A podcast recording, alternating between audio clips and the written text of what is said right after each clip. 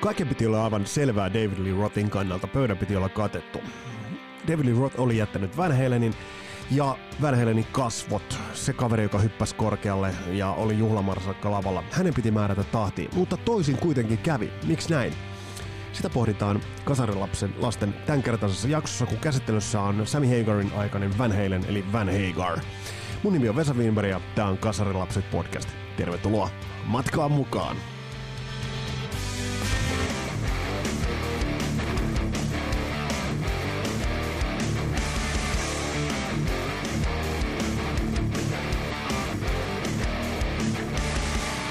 Kun sanotaan sana station wagon, niin siitä tulee ihan tietynlainen auto mieleen. Te tiedätte se semmoinen vähän nolo amerikkalainen semmoinen farmariauto, ja vielä noloin versio siitä on auto, jossa on sellaiset niin kuin puiset kyljet tai mukapuiset kyljet. Sitähän kutsutaan nimellä Woody. Sitten taas jos sanotaan Corvette Stingray vaikka 75, niin te kaikki heti näette mielessänne, että millaisesta autosta on kyse. Se on se kurvikas, lihaksikas. Siinä on tehoa, siinä on nopeutta, siinä on vauhtia, siinä on oikeastaan ihan, ihan kaikkia niitä ominaisuuksia, joita äkkiseltään ajateltuna autosta haluaa. Tällainen asetelma oli alkuvuodesta 86, kun tilanne oli se, että Van Halen oli hajoamassa. David Lee Roth oli lähtenyt bändistä. Van Halen jäi veljekset Alex ja Eddie jäävät Michael Anthonyn kanssa puille paljaalle ja sitten David Lee Roth lähti launchaamaan omaa soolouransa ja senhän piti, piti olla kaiken kaikkiaan ihan automaattinen menestys. David Lee Roth oli Hollywoodin suihkuseurapiireistä tuttu. Hän oli se näyttävä hahmo, juhlamarsalkka, joka, joka hyppäsi korkealle seikkaili viidakoissa ja teki tämän kaiken, kun taas sitten Van oli jo osittain perheelämäänkin tyytynyt introverttien, nörttien muodostama bändi. Oikeastaan kaiken piti olla määrätty ja kaiken piti olla selvää sille, että David Lee Roth vie ja Van Halen vikisee, mutta toisin kuitenkin kävi. Tuo on tosi mielenkiintoista aikaa, kun tarkastellaan, tarkastellaan sitä, että miksi ja miten tuossa kävi. No mä muistan itse, kun nämä levyt ilmestyivät. Mä sain ensimmäisenä käsiini äh, David Lee Rothin soul-levyn Eat Smile, ja sitten vasta sen jälkeen sain käsiini uh, vähän myöhemmin ilmestyneen Van Halenin ensimmäisen levy, joka on tehty ilman David Lee Rothia, eli 5115. Ja mä muistan sen, että, siinä vaiheessa, kun mä sain kesällä käsiini ton Eat Smile, niin, niin se ilahdutti sillä, että se oli raaka, se oli rock, uh, Yankee Rose heti siihen kärkeen, helvetin hyvä biisi, mutta mut jotain puuttu, jotain puuttu pahasti. Jotenkin niin kuin hajanainen kokemus. Ja vaikka suosikkilehti silloin niin kuin suitsutti sitä, että siinä oli Billy Sheehan ja varsinkin Steve Vai ja Greg Bisonet rummuissa, niin toi levy ei niin biiseltään lähtenyt. Going Crazy ihan ok, mutta sitten tuli sitä Crazy from the Heat-osastoa, eli That's Lifea ja, ja Tobacco Roadia ja, ja muuta. Että toi levy ei vaan niin kuin, joku vaivas mua niin kuin todella pahasti tuossa levyssä. Joku, joku siinä niin kuin tökki. Ja se on varmasti, niin kuin, nyt kun asia katsoo, niin se on ihan selvä asia, että mikä tuossa niin kuin silloin tökki. Ja se oli hyvien biisien puute. Kun sitten taas sain käsiini kaverilta lainaan sain ton Van Halenin levyn, niin se vähän hätkähdytti tietysti tuolla kannella, jossa niin kuin lihaksikas kaveri pitää tuollaista maapalloa, jossa on sitten tuttu Van Halenin toi logo siinä, siinä päällä, niin se pikkasen hämmästytti toi levy. Se hämmästytti tuolta ulkoasultaan, hämmästytti laulajarekrytoinniltaan ja hämmästytti aika monelta muultaan, muultaan ominaisuudeltaankin, mutta ihastutti sitäkin suuremmalta osin. Ja siinä kohtaa oli vaan pakko sanoa, että tässä kohtaa se station wagon, se noloauto, niin se vaan, äh, korvette lähti ensin, lähti lujaa, lähti kun valot sammuivat, kor, korvette lähti painamaan helvetin lujaa, ja David Lee Roth painoi sillä korvetella, Station Wagon, jossa oli Van Halen muu retkue, lähti pikkuhiljaa liikkeelle, keräsi vauhtia, ää, mutta sitten kun pääsi vauhtiin, niin saavutti huomattavasti suuremman merkityksen, suuremman suosion ja mahtuuhan siihen nyt enemmän porukkaa kyytiikin.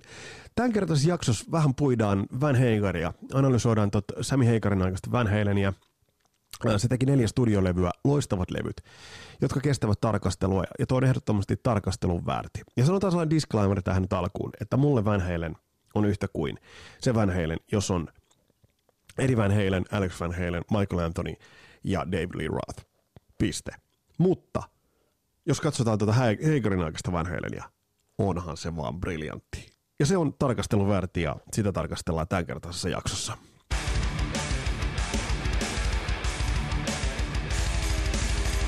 Jotenkin tuntuu, että asetelma kaikkinensa oli suotuisampi tuolle David Lee Rothin menestykselle. Se on helvetin mielenkiintoista tällä hetkellä miettiä sitä, sitä tosiasiaa, että esimerkiksi levyyhtiö Warner Brothers oli, oli jo laittamassa hanskoja tiskiin Van Halen osalta.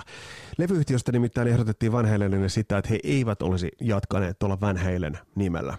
Oli kaikenlaisia ajatuksia siitä, että, että mm, bändissä oltaisiin kierrätetty useita laulajia, että tavallaan, että siellä olisi pysynyt se bändi, mutta että David Lee olisi ollut niin vaikeasti korvattavissa, että siellä olisi kierrätetty useampaakin laulajaa. Se tuntuu nyt niin kuin tässä, tässä katsannossa niin kuin aika mielenkiintoiselta. Eri lähteistä on luettu, että muun muassa Patti Smith, Eric Martin ja Jimmy Barnes öö, olisi ollut tällaisia laulajia, mutta tästä, tästä nyt niin kuin ihan lopullista varmuutta ei ole. Eric Martinhan oli sitten, sitten Mr. Bigissä, jossa taas basistina oli Billy Sheehan, ja Billy Sheehan soitti sitten taas bassoa David Lee Rothin bändissä. Näin pieni se maailma on.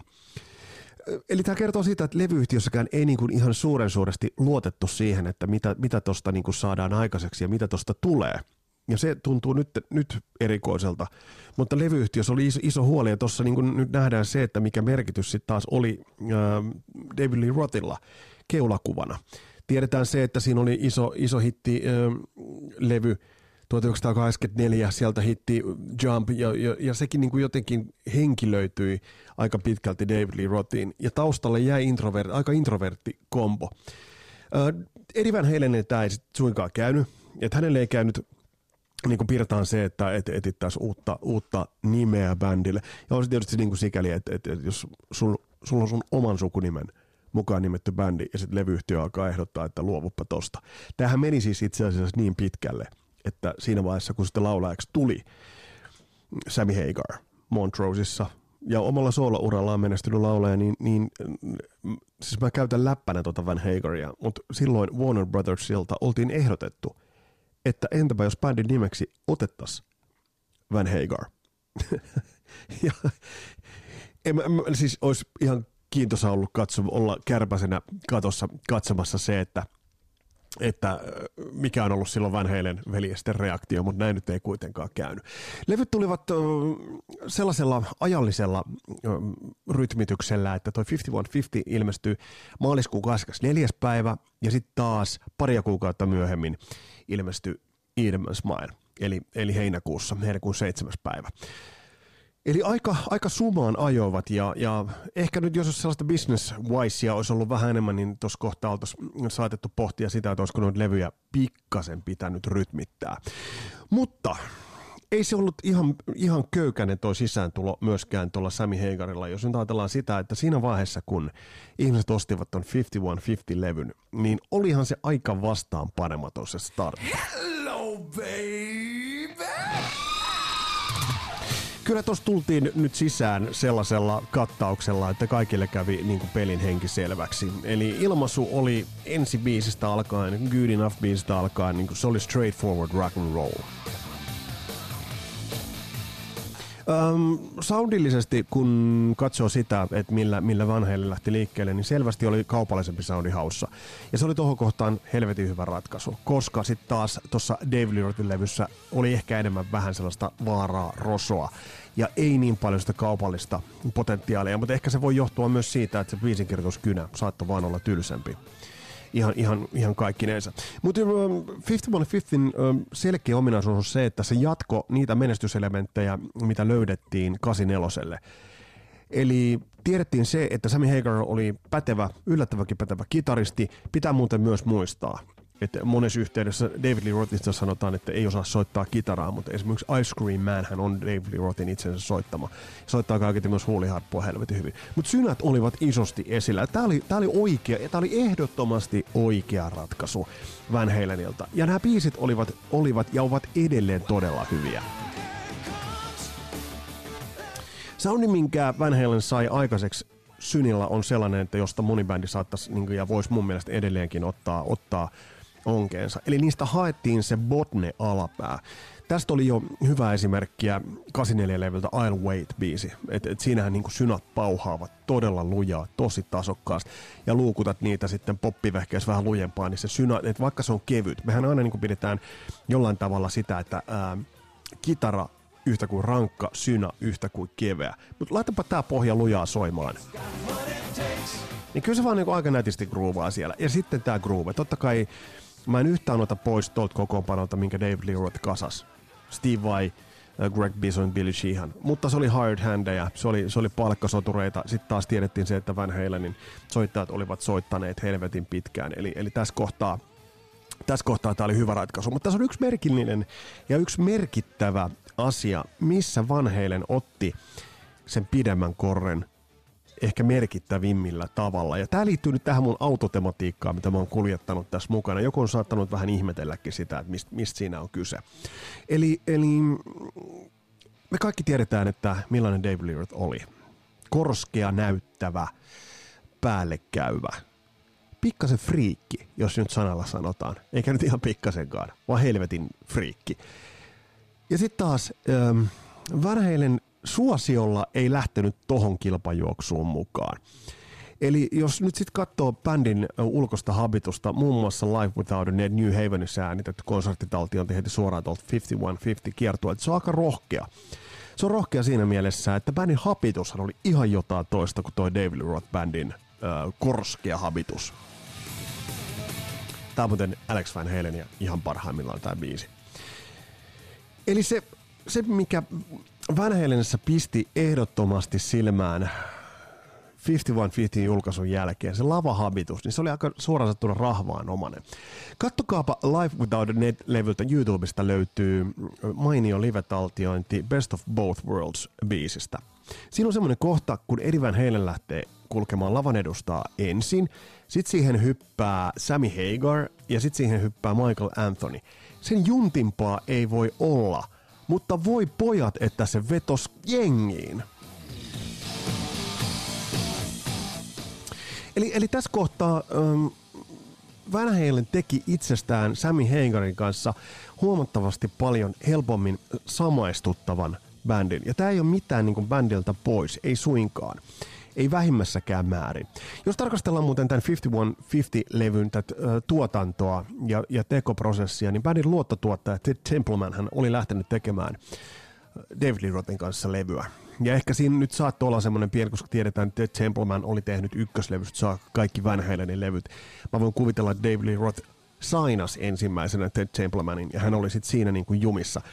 Tuottajaksi äh, tuli Ted Templemanin engineer joka oli ollut siis studiossa Hanikoissa, Don Landy, ja teki hyvää työtä 50 on 50 Laski vähän sitä äh, Edin kitaraa, teki enemmän studio-orientoituneen soundin, ei niinkään sellaisen lava-orientoituneen soundin. Ja tässä on iso, iso, iso merkitys, koska synat nostettiin hyvinkin tasa-arvoiseen rooliin kitaran kanssa. Ja, ja, ja se on, se on niin kuin soundillisesti merkittävä, merkittävä uh, huomio. Tuohon hommattiin myös Foreignerista kitaristi Mick Jones, mutta hänen voidaan kuvitella, että hän ei ole hirveästi annettava Edin tuottamiseen. Sen sijaan Sammy Hagarin kanssa teki, teki duunia ja hyvää duunia tekikin. Biisin kirjoituksessa tuonne löydettiin hyviä biisejä. Tuossa oli biisejä, jota oli myös David Lee Rothin kanssa jo ehditty kokeilla. Esimerkiksi Summer Nights-kappale, joka on aika letkeä. Sellainen biisi, johon voi kuvitella kyllä hyvin David Lee Rothin laulun ää, niin sitä oltiin kokeiltu, mutta mut se sitten loppujen lopuksi päätyi Sammy Hagarin laulettavaksi. Nämä kappaleethan on sellaisia, että ei ole lainkaan niin kuin, hankalaa ajatella, että myös Dave Lee Roth olisi laulanut näitä. Mutta Sammy Hagarin rekisteri ääniala on sen verran taipusampi, että et, et, tällä kohtaa niin, niin tämä antoi enemmän pelivaraa ää, Eddie Van Halenille näiden biisien kanssa. Kiertueet käynnistyvät kummallakin, se on mielenkiintoista aikaa. Siis tässä nyt edettiin sit sellaista, sellaistakin niin kuin aikaa, että lehdistötilaisuudessa Van Halen veljesten suunnasta. Ja oikeastaan ainahan äh, tuossa alkuvaiheessa Van Halenin suunnasta lensi enemmän tikaria äh, Dave Lee Rothin suuntaan.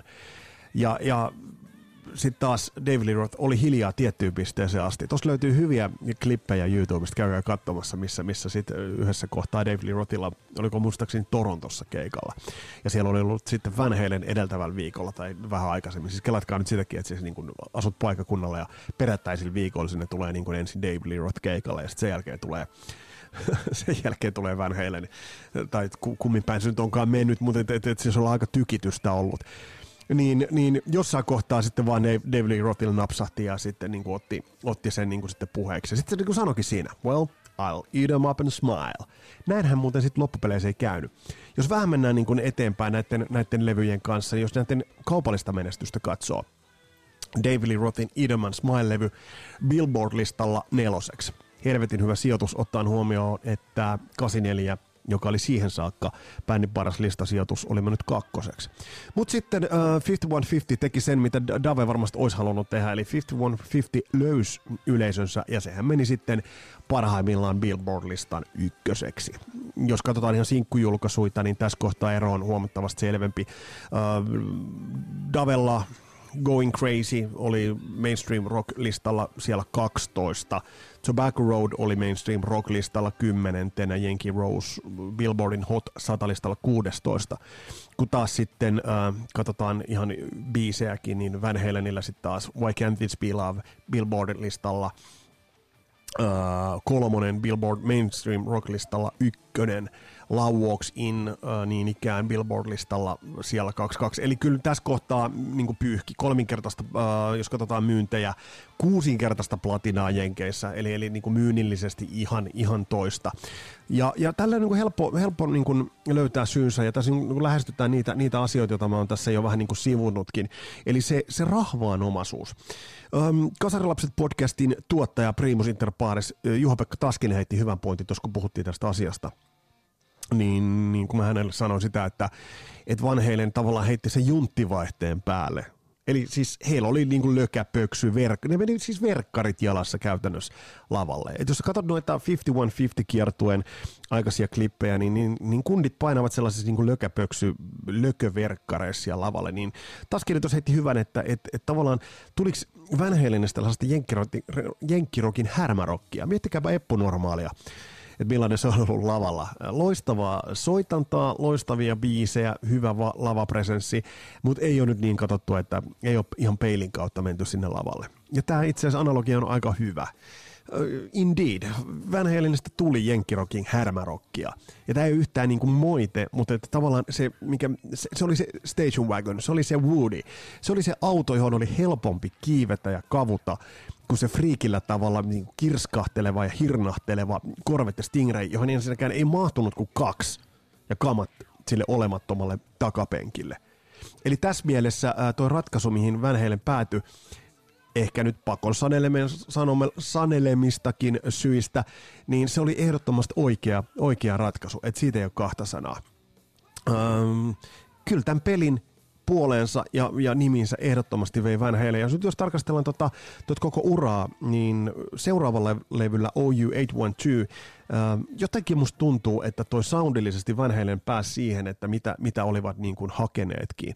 Ja siinä on niin kuin huomattavaa on se, että mikä on esimerkiksi Alex Van Halen tuo rumpusoundi. Eli se on semmoinen lätisevä, kumiseva, sä kuulet ne ludarit sieltä, sä kuulet sen soundin. Ja soundillisesti toi levy jatko äh, tota 5115 pirtaa ja 5115 äh, tot ilmaisua. Äh, vähän ha- haki ehkä hittejäkin niin kuin samoista, samoista osoitteista. When It's Love tai Feel So Good ovat niitä hittejä. Yllättäen se hitti löytyy ihan toisaalta. Mutta mut tässä on niin kuin sellaista hyvää eksemplaaria siitä, että äh, äärimmilleen, tällä levyllä ehkä niin kuin Van Halen groove äh, meni niin kuin äärimmilleen. Eli se sellainen soitannan rentous. OU812 totta kai oli hyvä kuitti David Lee Rothille. David Lee Roth heittää Van Halenin veljeksille, että well, eat a smile. Johon sitten Van Halen kuittaa, että oh, U812. Yksi mielenkiintoisimmista uh, ja yllättävimmistä biiseistä, joka ainakin itse yllä, itseni yllätti, kun tämä ilmestyi, niin oli Finish What You Started. Voisi kuvitella, että tämä biisi on lähtenyt enemmän tai vähemmän läpällä jopa tämmöinen country-sävytteinen. Ja tää on kestänyt aikaa helvetin hyvin. itse asiassa. Ja mm, osiltaan ja, ja suurelta osin Van Hager on kestänyt aikaa jopa ehkä vähän paremmin kuin Van Halen.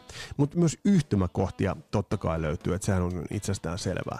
Tässä on hieno esimerkki siitä, että kun puhutaan basisteista, niin toi Michael Antonin ja Alex Van Halenin kombo kulettaa muuten nätisti. Se ei tarvitse olla vaikeaa, se voi vain niinku kulkea hyvin, hyvin yksinkertaisesti. Synnät olivat siellä myös, ja tämä jatkaa nyt edelleen sitä White Candice Be Love-periaatetta, että jos sulla on synät, niin anna niiden pauhata kunnolla, anna niiden tuoda botnea, anna niiden tuoda pohjaa sille soitolle. Ja tämän Van Halen todella, varsinkin Don Landin tuotannossa osas. Ja tämä on edelleen, niin tämä, muodostui sen Van Hagerin avainsoundiksi. Sen, että siellä on ne synat, ne pauhaavat hyvin, ne tulevat isosti ja antavat sen niin kuin tuhdin soundin.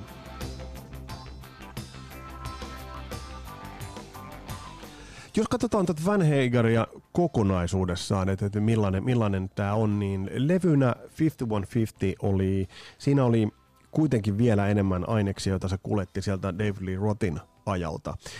Uh, OU812 tuli vähän enemmän Hagar, pikkasen laulunkirjoituksen taso laski, että siellä on niin kuin, ehkä vähän huttuakin, Sucker in Three Piece, uh, Cabo Wabo, Cabo Wabo, miten vittu se lausutaan, en tiedä. Cabo Wabo. Cabo Wabo. Et biisin kirjoitus tuossa ehkä vähän, vähän niin kuin lässähti tuolla levyllä. Ei ollut ihan sitä, sitä mitä äh, oli tuolla 5150, mutta niin kuin menestyshän toi oli. Tuohon ajankohtaan äh, ajottui myös Jenkeissä kiertänyt Monsters of Rock kiertue, äh, nelinkertaista platinaa Jenkeissä, eli, eli kyllähän toi nyt niin kuin, äh, oli menestys. Se meni Yhdysvaltain, siis Billboard-listalla ykköseksi, toinen peräkkäinen ykköseksi mennyt levy. Että tässä kohtaa peli kävi aika selväksi. Ja kävi, selväksi kävi myös se, että se erottava tekijä tosiaan David Lee Rothin ja, ja Van Halenin välillä oli se, että se lähestyttävyys oli ihan toista luokkaa. Tässä kohtaa, mitä, mitä David Lee Roth teki, uh, Skyscraper-levy, mm, Siinä oli, siinä oli Just Like Paradise, totta kai iso hitti, mutta mut ei vaan kantanut. Ja biisin kirjoituksessa myös David Lee Roth jäi pitkälle perässä. Bändi oli loistava, lavapresenssi oli loistava, vaikka kaljuntuminen vähän alkoikin. Se oli muuten vähän surkuhupasaa se David Lee Roth, miten sitä kaljuntumista peitti. Ja, ja, ja no sitten meidän on siirtynyt niin sanottuun malliin Mauri Pekkarinen. Ähm, mutta musiikillisesti se välimatka Korvetesta hyytynyt bensa kyllä pahasti. Ja se Station Wagon vaan paino, se keräsi koko ajan lisää porukkaa kyytinsä. Se oli helposti edelleen lähestyttävissä. Ja mm, vuonna 1991, tämä on mielenkiintoista, että et kun me ollaan puhuttu paljon kasarilapsissa siitä, että millainen breaking point toi grunge on monille artisteille ollut. Van Halenille, Van Halen meni heittämällä yli tuosta grungesta. Ja mä, siihen on niin monta syytä ja mä oon miettinyt, että mikä, mikä mikä siihen vaikutti, mutta siihen vaikutti juuri nimenomaan se, että ää, Van Halen tuli sieltä marginaalista sinne populaarin puolelle. Eli se tuli niin populaariksi, että se nousi koskemattomaksi ton grungen osalta. Tämä voi olla väärä, väärä analyysi, koska monet myös sortuivat. Mutta Van Halen ei lähtenyt niinku muuttamaan tuota ilmaisua millään tavalla. Ja vuonna 1991 ilmestynyt For Unlawful Carnal Knowledge, eli Fuck, mistä kuulemma sana fuck on niin kuin alun perin tullut, niin, niin oli tosi freesi, todella vahva. Ja siihenkin Eddie Van Halen jotenkin löysi niin kuin sen oman tekemisensä ja, ja tavallaan toi bändin groove, bändin biisin kirjoitus meni hyvin pitkälle ja sitten se porakone juttu. Se, että siihen Frankenstrattiin sillä porakoneella. Tai siinä kohtaa se taisi olla muuten jo EVH Music Manin kitara, eli vaihtoi myös sitä, sitä kitaratyyppiä. Ja tässä taas tämä klassinen Van Hager soundi. Eli tää on All American, periamerikkalaista rock'n'rollia. Tää on se barbecue, tää on se perjantainen, pitkäkaulaiset bisset, uh, ass on the grass, uh, grillataan vähän niitä ribsejä siinä ja, ja uh, ollaan vähän palmut huojuu tai missä nyt Boise Idahossa ootkaan, niin tää on kaikkea sitä. Eli tää tuli niin lähelle sitä amerikanaa, populaarikulttuuristakin tuttua amerikanaa sielunmaisemaa, että täältä oli vain helppo lähestyä. 5150 loistavaa soitantaa. Tämä on ehkä pisimmälle viety Van Halen levy siinä, että miten niin bändi tällä levyllä, miten tällä levyllä soi. Judgment Day, Spanked, hienoja biisejä, Runaround, Straightforward Rock. Ja tässä oli ehkä synat otettu pikkasen pienempään rooliin, ja sekin tässä kohtaa saattoi olla hyvä ratkaisu. Mä oon nyt puhunut siitä, että bändi onnistui vähän sitä grungia kiertämään. Olisiko tässä yksi syy? Um, me ollaan Kasarilapsissa puhuttu lukuisista rumpaleista, muun muassa kiitos kommenteista tuonne Facebookiin, kun puhuttiin Ian Paceista. Et, et, et, et, siis mä oon ehdottomasti esimerkiksi, niin kun tuli lukuisia pointteja, että hänestä on puhuttu liian vähän, ehdottomasti liian, liian vähän. Hänhän vilahti meidän parhaat rumpalit tsekkauksessa, mutta jäi siitä niin kuin under radar, koska me tultiin voimakkaan niin kasarin puolelle. Mutta kun puhutaan, puhutaan groovesta, puhutaan siitä, että et miten bändi tekee grooven, mistä osatekijöistä se groove rakentuu, niin For Unlawful Carnal Knowledge on tästä erittäin, erittäin hyvä esimerkki. Ja siinä niin sitten tullaan tähän mm, bändin yhteissoitantaan ja siihen keinuvuuteen ja helppouteen. Man on a Mission, loistava esimerkki. Nyt totta kai siinä groove on edillä, mutta sitten, että miten tähän lähtee rytmiryhmä mukaan. Täällä ei melkein pysy, pysy housuissa, niin kuuntelee keinuu. Nätistä, nätistä kulkee. Ä, videopuolella Right Now-video on, on, oli siihen aikaan jo niin kuin mullistuksellinen. Ja tässä oli koskettimet, mutta vähän niin kuin toisenlaisella otannalla, että, että tavallaan se on riffin omaisessa roolissa toi pieno, pienofilli, mutta erittäin hieno biisi, siis todella, todella hieno biisi. Toi video oli MTVlle, se oli niin kuin erokkuutta jo silloin, eli se on se, missä on erilaisia kuvia, meemin omaisia kuvia. Se oli muuten ensimmäinen meemi, voisi sanoa näin. Niin, niin mm, tähänkin tuli se uusi sävy. Tässä oli koskettimet mukana, mutta ei samalla tavalla kuin esimerkiksi jossain Dreams tai, tai vaikkapa Jumpissa. Tämän levyn anti on, on tässä monipuolisuudessa ja taas tulee se groove. Eli se tulee pianoriffin kautta. Ja tässä täs kohtaa on, on mielenkiintoista, että vaikka Eddie Van Halen kitarasankari niin malttoi luottaa tähän koskettimien vientiin. Ja kuten Jumpissa, niin tässä on, on kitara aika pienessä roolissa, kun se lähtee kulettamaan, ja se koskettimet on se, joka tekee sen pyörityksen siihen. Tsekatkaa.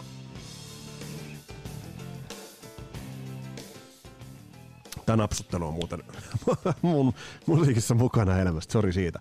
Levy päättyy hienoon biisin Top of the World, joka muuten on, kuuluu myös tuolla live-levyllä, ää, joka julkaistiin tämän, tämän levyn jälkeen. Mutta tämä on muuten mielenkiintoista, Top of the World, tässä on ihan selkeät yhtymäkohdat Totoon ja Afraid of Love-biisiin muun muassa Toton neloselta. Eli kun tiedetään se, että Eddie Van Halen ja Steve Lukather myös olivat ke- tekemisissä keskineen, niin tässä on vaikutteita, niin on liikuteltu. Ja mulla on aina tästä biisistä jotenkin mieltä, onko tämä vähän semmoinen pieni tribuutti Totolle. Voi olla myös olematta. Ja tosiaan toi live-levy oli Right Here, Right Now. Totta kai meille niin vanheille puritaaneillehan se oli ihan järkyttävä sen takia, että et, et, mä, siis mä ymmärrän tämän sen, että Dave Lee Rothilla on ollut helvetin hankala asettua vetämään niitä, äh, anteeksi, Sammy Hagerilla on ollut vaikeuksia asettua vetämään niitä Dave Lee Rothin biisejä. Se kuitenkin vetää ne siellä, ja, ja ne vedetään siellä, että siellä on Jump muun muassa, on, mutta et kyllä tuossa niinku loistaa tuolla right, Live Right Here Right Now-levyllä, niin Dave Lee Rothin aikaiset Van Halenin biisit loistavat alleviivatusti poissaolollaan. Et siellä on Panama ja sitten siellä on, on, on toi Jump. Ja You Really Got Me, mutta sekin on sitten Cabo Wabo on veetty sellaiseksi niinku medleyksi. Mutta mä ymmärrän tämän ihan hyvin. Ja, ja kaikki te ja kaikki me, jotka olemme nähneet, kun Blaze Bailey vetää Bruce Dickinsonin aikaista Iron Maiden, niin me tiedämme, että se ei aina ole helppoa. Itse asiassa kauheita ajatuksiakin tuli mieleen siitä. Ja viimeinen levy sitten, minkä bändi teki, teki Van Hagerin kokoonpanossa, niin oli vuonna 95 ilmestynyt Balance-levy. Ja ehkä se, se on ollut myös hyvä kaupallinen menestys, mutta se, se oli jollain ja monellakin tapaa tummasävyisempi ja ehkä tuli jo siihen väliin, siihen väliin että niin kuin tavallaan noi ainesosat olivat, ku, olivat kuivumassa kasaan. Muuten vielä palataan tuohon For, For Unlawful Carnal Knowledge-levyyn kolmas peräkkäinen Billboard-listan ykkönen. Et, et kyllähän David Lee Roth tuli helvetin kaukana perässä. Ää, ja bändille tuli myös niin kuin, ähm, Grammy tuli tona vuonna 91 parhaasta mm, live performanssista esityksestä. Eli, eli, eli kaikkinensa, niin, niin, niin kyllähän bändi niin tuossa kohtaa niin oli löytänyt yleisönsä ja löytänyt asemansa. Ja tuossa kohtaa niin bändi oli noussut amerikkalaisten legendojen joukkoon. E, eli, eli niin kuin toi oli erittäin, erittäin onnistunut, onnistunut manööveri. Seuraava levy, Balance, niin ikään kaupallinen menestys. Et, et siis neljäs levy peräkkäin, joka meni Billboard-listan ykköseksi. Ja tästä tullaan nyt siihen Van Halenin merkitykseen. Tästä tullaan nyt siihen, että on sitten Gene Simmons ollut avittamassa Van Halenin alkuun or not. Van Halen on äh, merkitykseltään kaupallisuudeltaan äh, on amerikkalaisen rock'n'rollin peruskivi. Ja erittäin erittäin ison ja merkittävän tuosta Van Halenista tekee myös tuo kyky, että he kykenivät sen laulajavaihdoksen jälkeen vetämään neljän levyn lista ykkös suoran. Et siihen ei moni ole pystynyt. Kaupallista menestystä löytyy myös sinkkutasolla. Can't Stop Loving You, Don't Tell Me What Love Can Do. Uh, hienoja biisejä mainstream uh, Billboard-listalla. Ei nyt ihan niin korkealle, mutta tuohon 30 sakkiin meni Can't Stop Loving You. Ja on hyvä, hyvä levy. Ehkä vähän epätasainen tämä levy niin kokonaisuutena, mutta yhden biisin mä haluaisin nostaa täältä vielä niin kuin esille, että, että mikä tekee niin vaikutuksen. Tämä on mulla aina jotenkin niin kuin mielestä, että tämä on viimeisen. Vaikka, vaikka, Dave, vaikka Sammy Hagar julkaisikin Van Halenin kanssa vielä sen Humans Being biisin, niin viimeinen levybiisi, levyträkki, minkä bändi teki yhdessä Sammy Hagarin kanssa, niin on Balance-levyltä löytyvä Feeling – erittäin tumma, erittäin, erittäin vahva, vahva biisi. Ja jos nyt mun pitää rankata nämä äh, Sammy Hagarin aikaiset levyt, mä nostan ykköseksi, nostan 5115, mä heitän kakkoseksi For Unlawful Carnal Knowledge, kolmanneksi OU812 ja sitten neloseksi heitän tämän Balance-levyn, vaikka tää on loistava levy. Ja tää oli, tää oli erittäin onnistunut. Nyt, nyt voidaan sitten taas sanoa se, että miltä näyttää esimerkiksi Warner Brothersin ideat, että muuttakaa nimi tai laittakaa kiertäviä laulajia siihen. Bändi tiesi, mitä teki, ja se on muuten tästä nostettava esille, että miten nämä tuottajat kiertävät, niin Bruce Fairbairn, joka on tullut useasta otteesta meille tutuksi, niin oli, oli tuottamassa tätä levyä. Eli tässä kohtaa tuo tuotantokuvio haettiin uusiksi. Silti tämä soundaa Van Halenilta. Ja tässäkin kohtaa näkyy se Van Halenin vahvuus. Eli vaikka tuottaja vaihtuu, bändi soundaa silti erittäin tutulta. Tutustu näihin äh, Van Halen levyihin, jossa on Sammy Hagar laulamassa. Tutustu myös tuohon Sammy Hagarin soolotuotantoon. Can't Drive 55 on musta erittäin hyvä biisi. Uh, Give to Live miehen soololevyltä. Erittäin hyvä. Se soololevy on ihan ok. Winner Takes All biisin tuntevat kaikki. Tää on hienoa musaa. Ja tää erä päättyi tähän film biisiin. Ja tää jotenkin mun tulee kylmät väreet tästä vaan tästä biisistä. Ja tää on hienoa.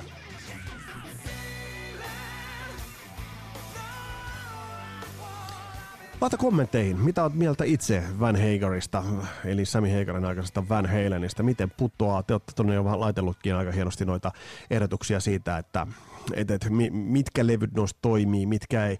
Ja meillähän on vielä käsittelemättä täysin sitten toi niin sanottu paluulevy, eli se kun David Lee Roth tuli, tulikin sitten takaisin, eli A Different Kind of Truth, joka sekin on erittäin hyvä levy, mutta se on sitten jo ihan toisenlainen tarina.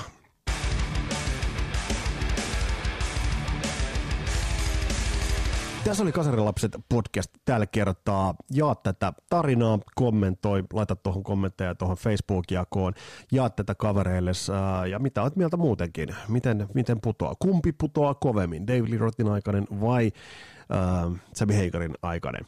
Tässä oli Kasarilapset tällä kertaa. Mun nimi on Vesa Wienberg ja tosi kiva, että olit matkassa mukana.